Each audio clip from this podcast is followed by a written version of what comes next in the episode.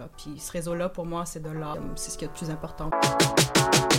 En partenariat avec BMO et en collaboration avec Ubisoft, Startup Montréal vous présente Fondatrice, le préaccélérateur pour femmes à Montréal. Ben, pour moi, c'est il faut que je donne tout maintenant. À travers cinq épisodes vidéo inspirationnels enregistrés au studio Machiavel. Tu te dis, faut que j'y aille.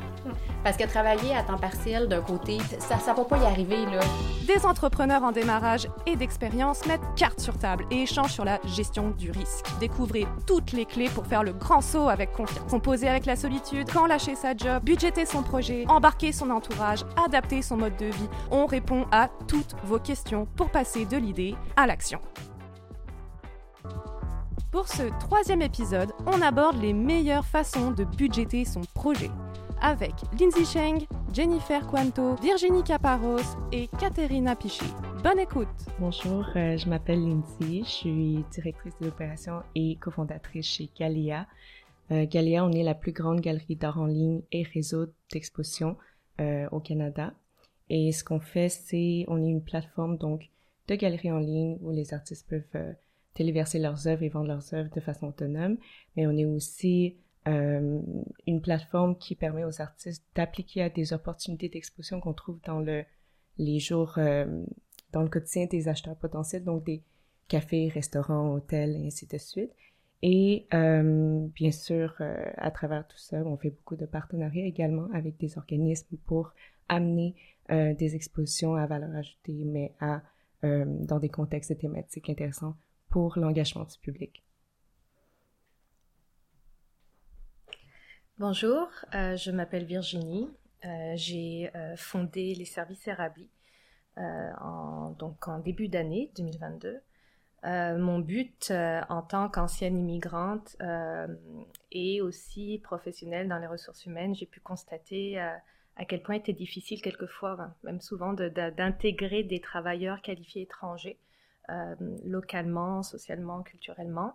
Donc, je suis toujours en phase de démarrage et il m'a fallu un peu de temps pour me lancer.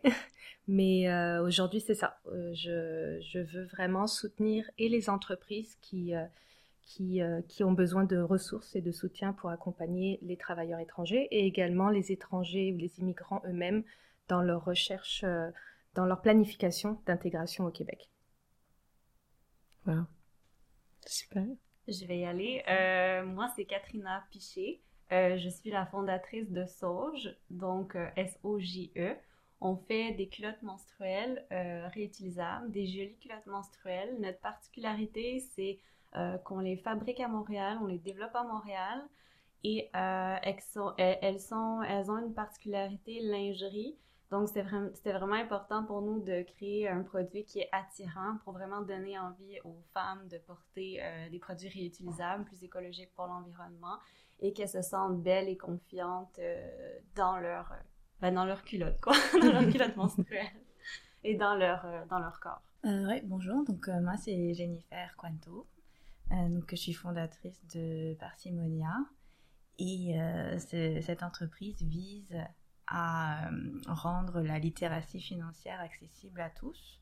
Et donc je fais ça en proposant en fait des activités ludiques et éducatives pour les enfants. Donc pour aider les parents qui ont des enfants en primaire et en début de secondaire à parler euh, de la finance personnelle avec eux pour qu'ils soient prêts finalement quand c'est le moment euh, de, gérer leur argent et ne pas avoir d'anxiété et puis savoir ce que c'est les crédits et ne pas se retrouver endetté sur une carte de crédit très jeune comme on peut le voir avec certaines, euh, certaines personnes euh, ici. Euh, Comment avez-vous budgété votre projet?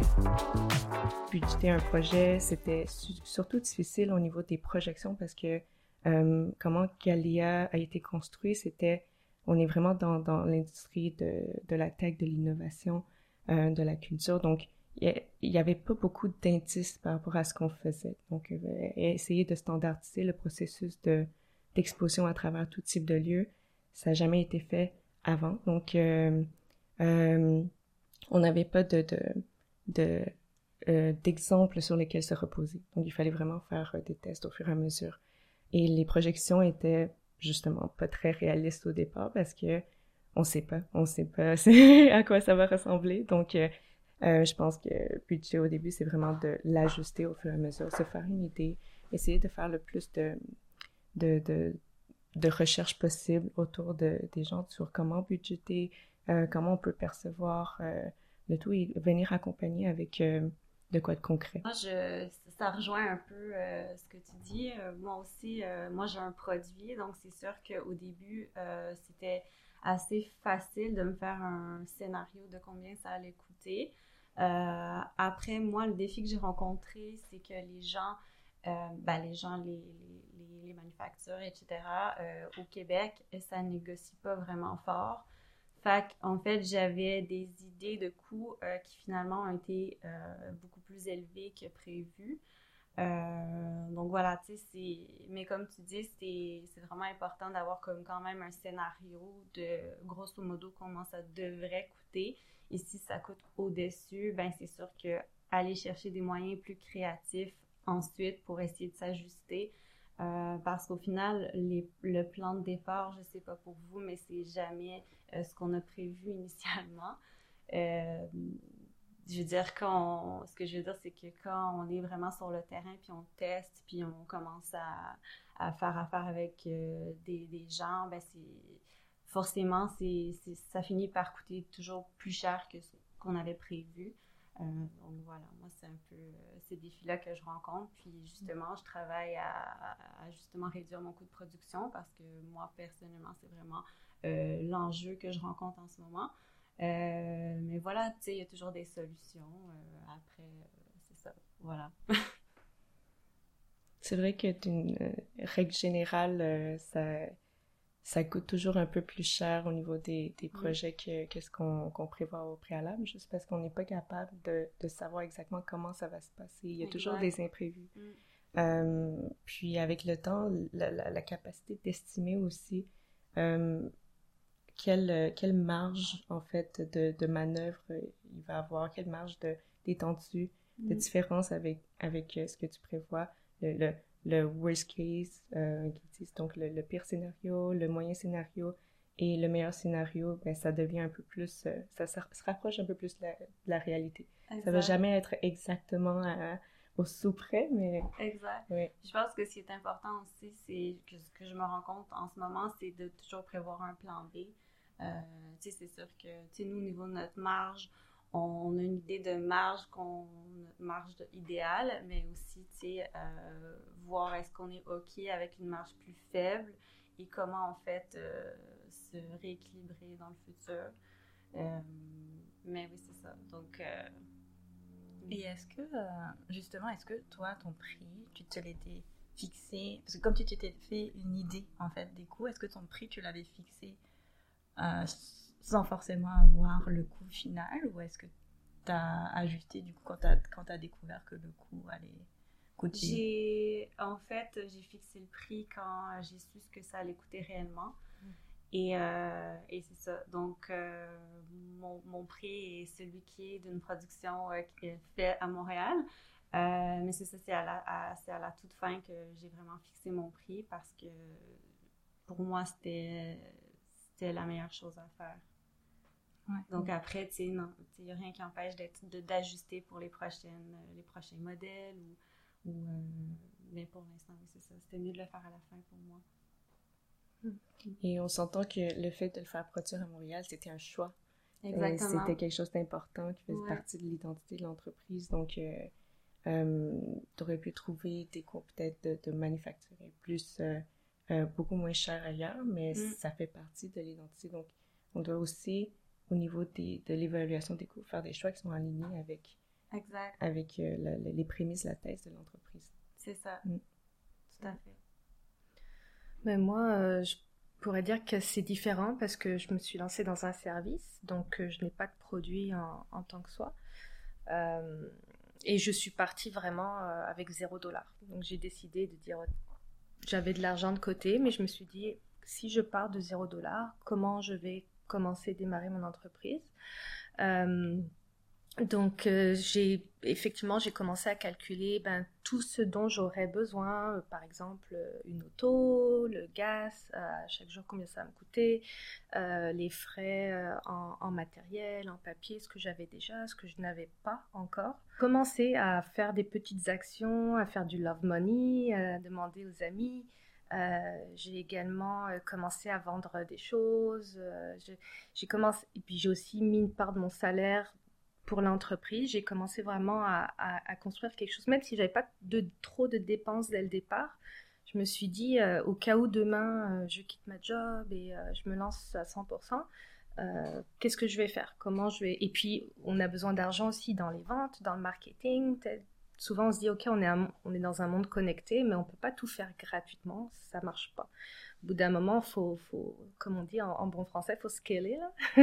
Donc, euh, donc c'est pareil, j'ai commencé à mettre de, il fallait commencer à budgéter vraiment où je mettais l'argent. Donc, euh, c'est un peu la différence avec un produit, mais quand même, il y a aussi de l'argent qui s'en va. Donc, euh, j'ai toujours eu cette pensée que quand on montait une entreprise, il fallait partir avec beaucoup d'argent non, ou de l'argent de côté. Et puis, j'ai écouté d'autres sources de conseils quand j'entendais, mais non, on peut partir d'entreprise de zéro. Euh, j'ai testé en fait cette, euh, cette phase et c'est pour ça que je, pourrais dire que toute, toute femme pourrait entreprendre euh, aujourd'hui parce que qu'elle ait de l'argent ou pas, si elle a une idée, comme tu disais, quelque chose qui, qui, qui, la motive, qui la passionne, mettre des petites actions à chaque jour, puis l'argent va commencer, euh, on en parlera plus tard, mais après, ça va commencer à, arriver. Je pense que tu, tu, mets un doigt sur quelque chose de, de super important. C'est pas nécessaire d'avoir un, un, budget de départ mm. pour euh, investir euh, dans son entreprise, mais c'est bien d'avoir une conscience de c'est quoi, de, quels sont les coûts, en mm. fait, quels sont les éléments de base des coûts. Et souvent, je pense que euh, je vois beaucoup d'exemples où les entrepreneurs se lancent en se disant que ah non ça me coûte rien mm. parce que euh, c'est juste mon temps. Mm. Mais le temps aujourd'hui c'est toi qui le fais. Si tu veux que l'entreprise grandisse, éventuellement ça va être quelqu'un d'autre, ça va être un coût. Il faut que tu le comptes dans le pricing pour que ça, ce soit euh, scalable comme tu dis à long mm-hmm. terme effectivement. Et c'est une erreur que j'ai fait moi-même euh, de ça c'est pas grave, ça ne coûte rien parce que je vais passer mon temps la fin de semaine à le faire. Mais c'est euh, au final, c'est aussi les gens qui vont euh, reprendre le travail au fur et à mesure que tu grandis l'équipe, euh, vont pas nécessairement le faire dans le même temps que toi ou qui vont pas le faire de la même façon. Donc, il y a aussi ça à considérer. Je suis toujours en fait dans, le, dans la partie validation et essayer d'aller plus en détail sur la solution que je veux proposer. Donc, j'ai pas fait de budget et, et, et par contre, j'ai essayé, j'ai ouvert un gabarit qui existait déjà. Et moi, je trouvais que ça m'a, ça m'a complètement bloqué parce que c'est tellement, en fait, quand tu ouvres un gabarit, genre tout, tout déjà fait avec toutes les différentes sections, bah, tu te poses à des questions que, en fait, tu te serais jamais posé, genre, ok, marketing, tes publicités, ben, moi, je me suis jamais posé quand, je vais commencer par marketing, publicité.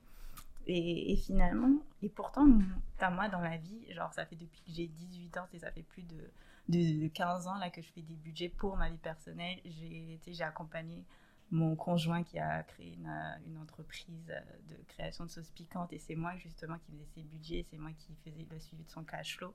Mais quand c'était le moment de le faire pour mon entreprise, j'étais complètement bloquée. Et, euh, et, moi, ce que je me dis, c'est que finalement, il faut le Enfin, moi, je le ferais au lieu de m'ouvrir genre un gros gabarit tout rempli.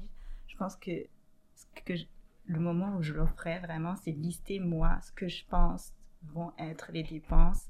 Surtout au tout début, tu n'as pas forcément les moyens de commencer à faire euh, du marketing, de la publicité, etc. Mm-hmm. Donc vraiment lister les coûts, ses propres catégories et puis leur remplir. Et aussi pas, euh, tu le gros gabarit, c'était genre euh, un mois, donc un Excel était super grand sur, sur, sur, un, sur un an et chaque mois, il fallait comme budgéter. Mais moi, je pense que je le ferais d'abord, tu sais, un an, grosso modo, euh, lister les coûts, les dépenses, combien je pense que, que, euh, que je voudrais vendre, à quel prix, et puis juste faire des petits changements comme ça une fois que je fais quelque chose que je pense qui a du sens pendant un an, c'est là que tu peux dire, OK, le premier mois, je vais faire ça, je vais faire ça. Donc, vraiment y aller petit à petit parce que je trouve que les gabarits là, qui sont proposés sur les sites sont, sont impressionnants et ils font peur. Et pourtant, moi, je travaille tous les jours dans les données. Là, mon travail à temps plein, c'est analyse de données, c'est j'ai des gros fichiers Excel et puis ça, ça me fait pas peur. Mais tu sais, dès que tu le fais pour ton entreprise, je trouvais, je sais pas si vous, là, la première fois que vous avez ouvert un gabarit, comment vous vous êtes senti, mais moi, j'étais. Euh, pour rebondir ce que, ce que tu viens de dire, euh, effectivement, au début d'une entreprise, c'est difficile de catégoriser qu'est-ce qui est marketing, qu'est-ce qui est vente, qu'est-ce qui est. Parce que tout ça, c'est relié. On est tellement une petite équipe que pendant que tu fais du marketing, euh, il y a aussi de la vente de temps quand, tu fais des rencontres d'affaires c'est de la vente et du marketing. Donc, c'est difficile de catégoriser. Puis, je pense que effectivement, les gabarits viennent plus soutenir des, structures beaucoup plus euh, euh, divisées, puis catégorisées, qui font en sorte qu'ils qui sont ne sont pas nécessairement toujours adaptés, adaptés, en fait à la à une start-up ou au début d'une entreprise. Et effectivement, ça peut vraiment plus porter à confusion en fait. Mais je pense que c'est bien de voir un peu l'ensemble des éléments euh, qui s'y retrouvent pour garder en tête. Et des fois, on ne sait même pas, en fait, c'est quoi la définition, à quel point, euh, qu'est-ce qui, englobe, en fait, tout le marketing. Euh, et il y a, des, aspects, en fait, de la gestion des spécialisations qu'on découvre au fur et à mesure aussi, et c'est OK. Et je pense que c'est se permettre aussi de, de, de, découvrir le métier au fur et à mesure, effectivement. Puis de, de, de se fier à qu'est-ce qu'on connaît au départ mais de garder une perspective sur l'ensemble de, euh, des, des, tu vois, des rôles à aller chercher, des, de l'expertise à aller chercher euh, dans le réseau d'accompagnement, mais aussi euh dans, dans, dans, son entourage. Mais je pense que c'est beaucoup se poser les bonnes questions, en fait. Mais se faire confiance aussi, comme tu dis, de, de partir de qu'est-ce qu'on connaît, en fait. C'est vrai ce que tu dis. En plus, euh, souvent, il faut comme en créer un quand même, parce que surtout au début, quand tu vas aller chercher euh, du financement, du soutien, du support, tu dois comme le présenter. Mmh. Et euh, j'aime beaucoup ton approche de, c'est quoi, on va y aller sur une année. Parce que souvent, c'est sur, il faut le faire sur 2, 3, 4 ans, puis toi, tu pars de zéro. Donc, tu, tu, tu, dis, je serai où dans 4 ans? C'est quoi, comment je, je calcule mes projections financières? Donc euh, c'est ça, ouais, partir sur une année, je trouve que ça fait plus de sens. Puis c'est après tu commences à apprendre. Euh, enfin moi personnellement, j'ai comme beaucoup appris sur euh, la budgétisation, les ratios, le, compte de caisse, tout ça. Puis mais il faut le faire parce que tranquillement mais sûrement parce que oui, ça va être un, un, asset essentiel dans tes prochaines discussions. surtout, oui, c'est ça. T'en vas vers des sources de financement ou même investisseurs. Mm-hmm. Produit versus service, différent budget? Euh, bah, par rapport au service, euh, il y a plusieurs écoles de pensée. Euh, de ce que je comprends, tu as, le service, tu as la tarification à l'heure ou au projet. moi, j'ai commencé à l'heure, puis là, je commence à, partir plus vers une idée de projet global, surtout que, je sais pas, par exemple, je veux pas prendre n'importe quel type de métier, mais je sais pas, un, comptable, il va quelquefois facturer à l'heure parce que tant d'heures qu'il aura mis dans un projet.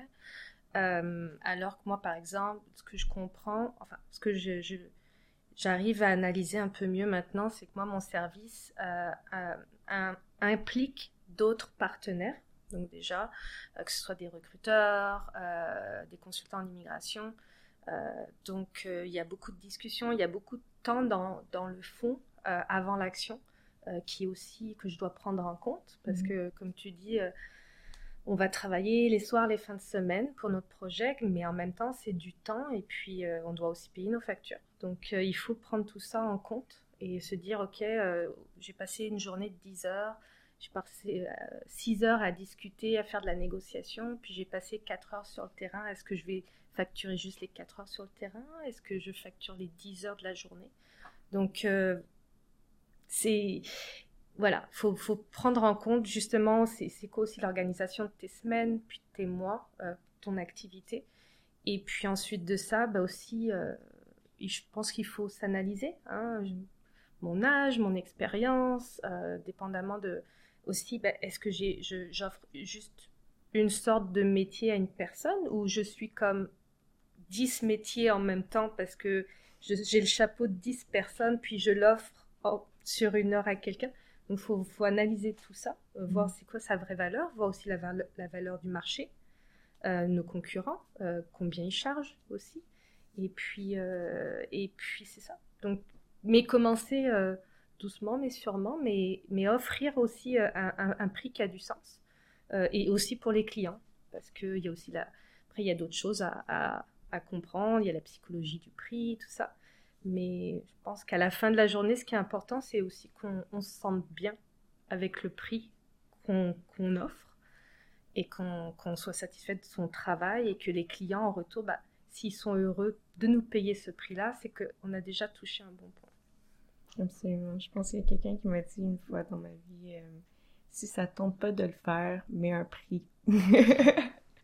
pour que ça tente de faire. C'est ça. Donc, euh, effectivement, puis dans, dans, nos débuts euh, chez Calia, euh, surtout au niveau des, des, des lieux des lieux d'exposition, mais aussi au niveau des partenariats, on, il y avait un, un volet vente, mais durant la vente, durant les premières discussions, il y avait déjà du design de projet, en fait, qui est, qui, est étant, puis ça nous a pris beaucoup de temps avant de le compter comme étant faisant partie euh, du, du, prix, de la fixation de prix, parce que la partie euh, de, de, de remue-ménage, juste pour comprendre les besoins euh, de l'autre et concevoir un projet, c'est la grande partie de l'énergie, parce que si cette étape-là se, se, passe pas bien, le reste, en fait, c'est juste de l'exécution. Puis c'est de l'expertise. Exactement, exactement. Puis aussi, après ça, on a, on a aussi dans notre, notre liste de prix maintenant la relation euh, artiste, relation, partenaire, parce que ça aussi, c'est de l'ajustement au fur et à mesure d'un projet qui,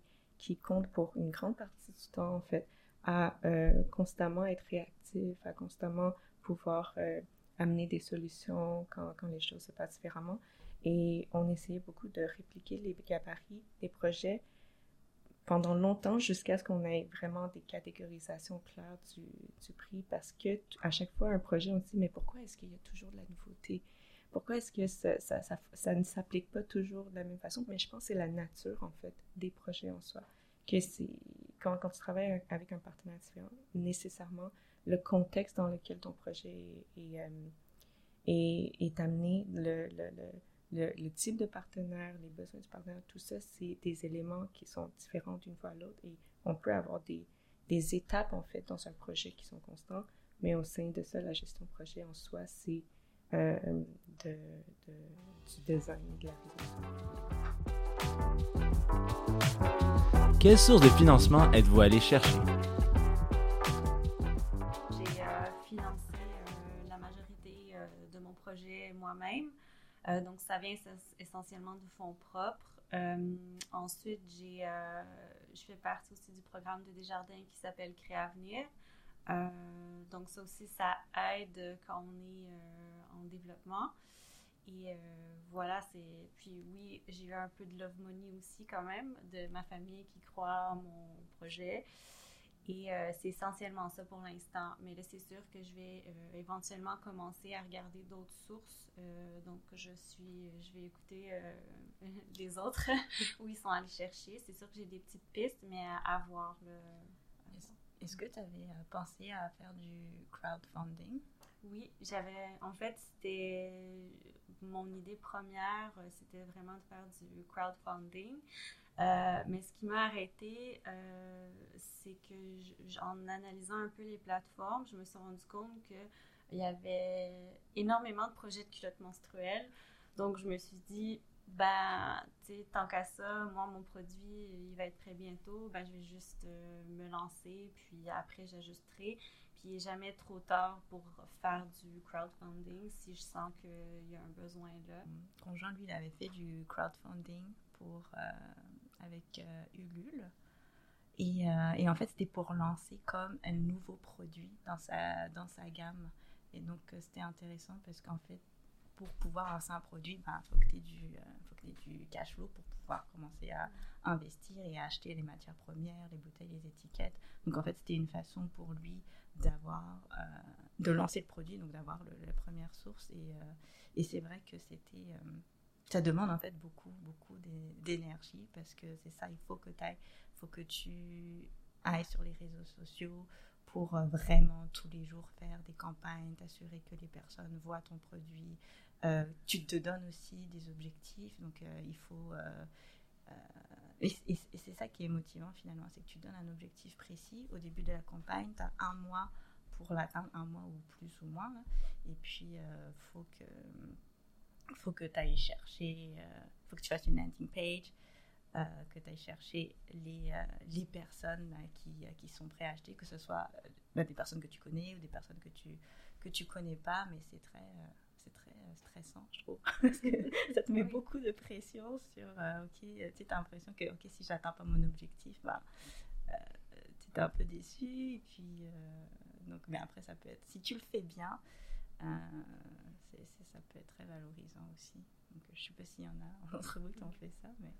Ouais, moi, j'ai fait un peu ça aussi, le crowdfunding.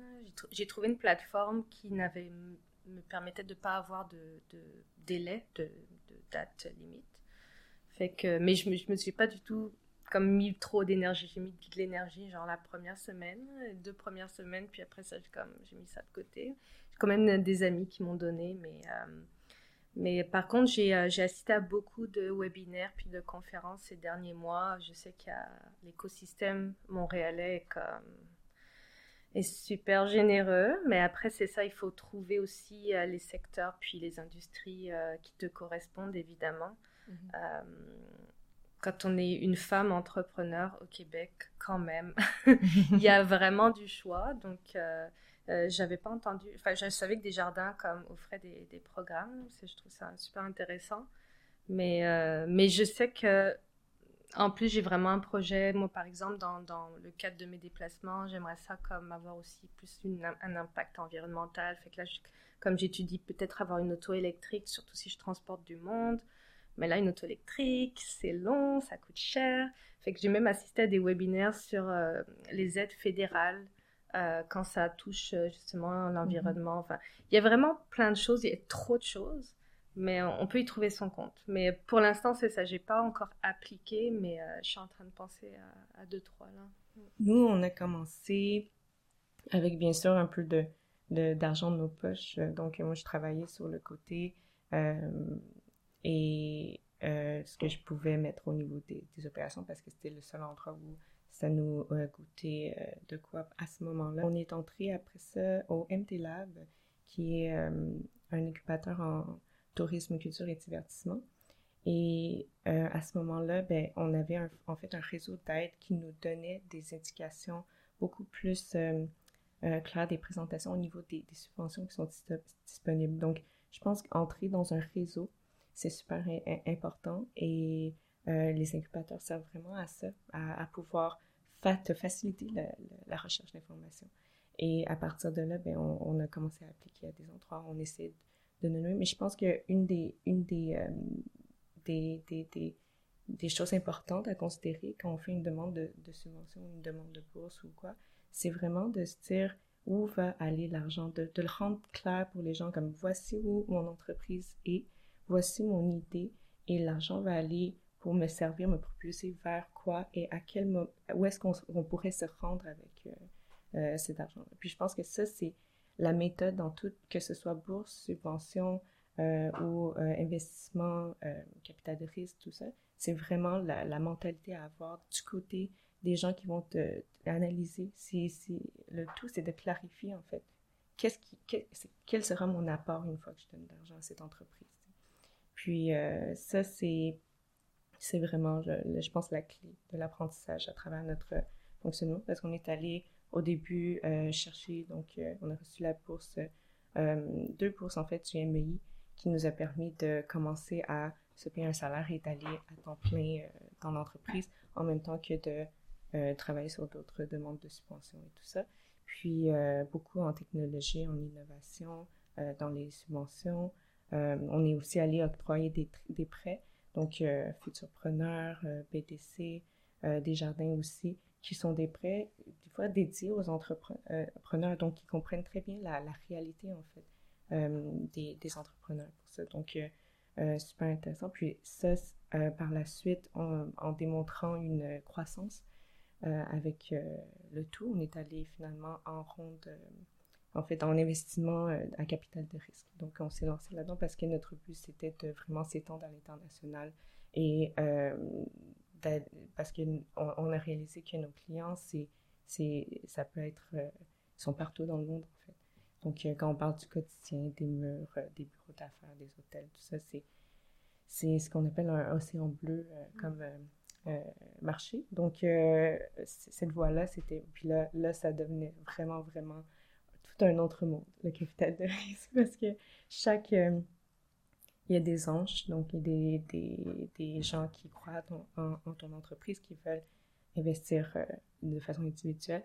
Euh, tu as aussi des, des fonds d'investissement un peu partout dans le monde.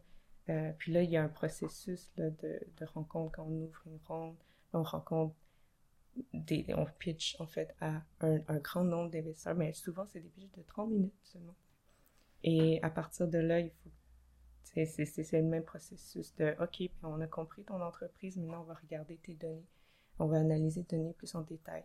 Euh, et chaque fonds fonctionne différemment avec des tests différents. Donc c'est tout un, un, autre monde, mais c'est super intéressant. il y a des programmes d'aide, en fait, euh, de, de, financement comme ça, par exemple, le Women in Tech, qui va euh, vraiment t'amener, en fait, faire le tour de euh, l'investissement dans, un certain, dans une certaine région, comment ça fonctionne, euh, puis préparer à tout ça. Donc, c'est aussi, je pense, oui, il y a des sources d'investissement, il y a aussi des programmes qui t'aident à les obtenir, en fait, à le comprendre. Puis c'est pas facile, c'est pas simple, mais il y a des ressources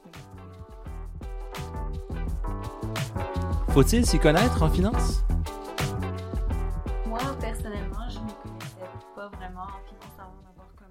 Donc, je pense que ça devrait pas être un frein parce que je pense que quand tu as le bon produit, le bon prix, euh, euh, quand tu as, bref, une recette qui fonctionne, je pense que tu n'as pas forcément euh, besoin d'avoir les connaissances. Par contre, il faut les acquérir quand même assez vite. ou alors s'entourer de, de, gens qui vont avoir ces compétences-là. Puis comme tu dis, il faut vraiment aussi acquérir certaines connaissances mm-hmm. au fur et à mesure parce que moi au début j'avais comme, oh, au pire, je donnerais ça à quelqu'un. Mais en fait, non, il faut vraiment que tu gardes le contrôle sur ton entreprise puis ce qui s'y passe. Fait que oui, tu peux peut-être commencer avec quelqu'un, mais moi, par exemple, depuis le début, je me suis formée petit à petit. Hein. J'avais mes croyances limitantes. Non, la, la, compta, la finance, pas pour moi. Mais j'ai compris que non, il fallait que je me forme quand même. Même si j'avais quelqu'un de meilleur avec moi, je, fallait que j'arrive à, un niveau où si demain je me retrouve seule, que je puisse lire les chiffres puis justifier en face d'un audit ou de n'importe qui. Donc, euh, faut pas, c'est ça, faut pas forcément avoir des finances dès le départ, mais, euh, mm. mais euh, se mettre le nez quand même dedans un peu.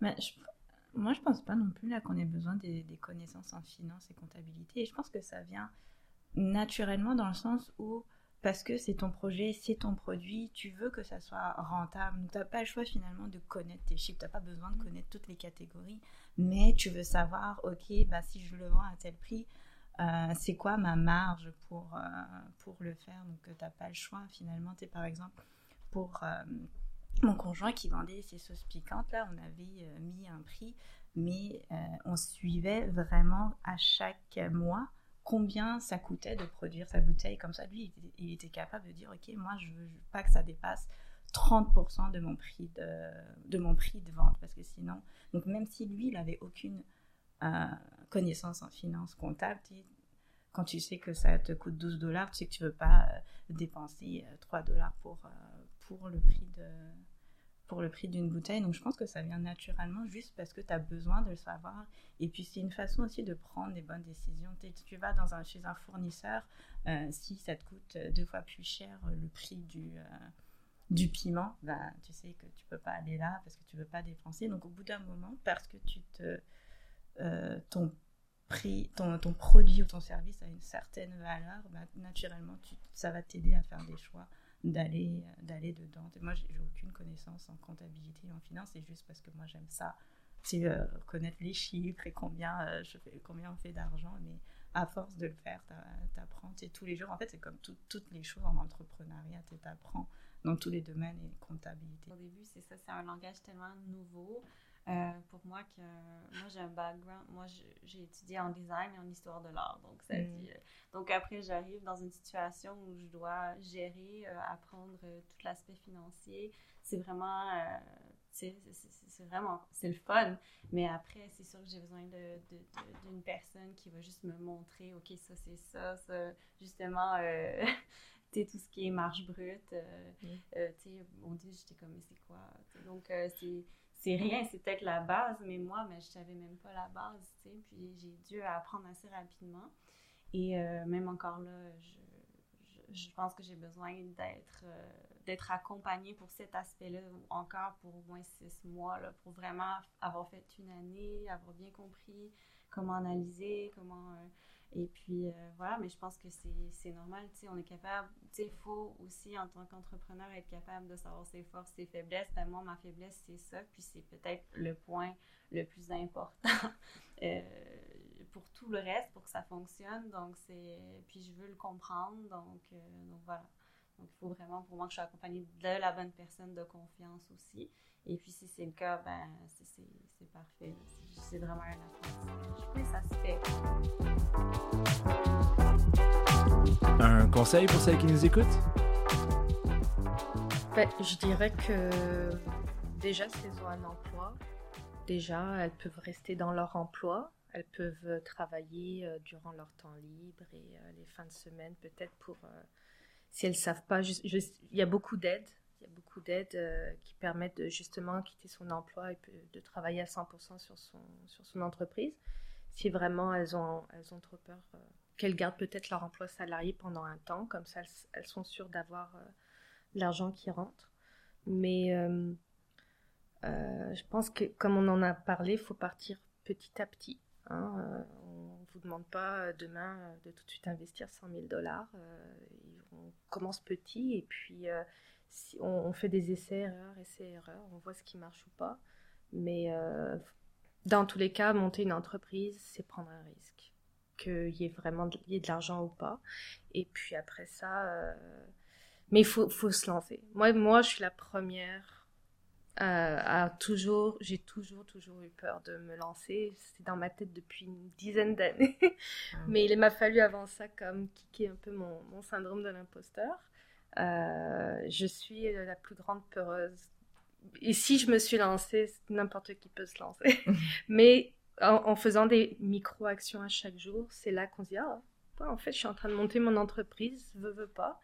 Et puis, euh, et puis après, on, on devient accro. Ben, après, ça dépend, je pense, aussi du, niveau de, risque que chacun est prêt à prendre. Euh, moi, je pense que pour, euh, pour le mieux, c'est d'être à temps plein sur son projet et de ne pas avoir d'emploi, ben, ça te pousse de malade parce que quand tu as un emploi, tu dis, bon, ben, ça va, je vais, je vais faire demain, de toute façon, je suis dans mon confort. Euh, tu sais, moi, quand j'étais un salarié, j'avais, j'avais cette envie-là, mais je prenais pas action.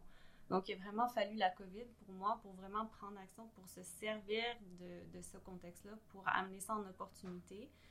Et, euh, c'est vraiment ça qui a fait en, sorte que ben, j'ai pu euh, me dédier à 100%. Puis je veux que ça marche parce que ben, sinon je peux pas, euh, peux pas justement combler mes besoins. moi, je travaille à temps plein et vraiment, je me suis lancé en me disant je veux juste enjoy the experience, genre apprendre de, de cette expérience.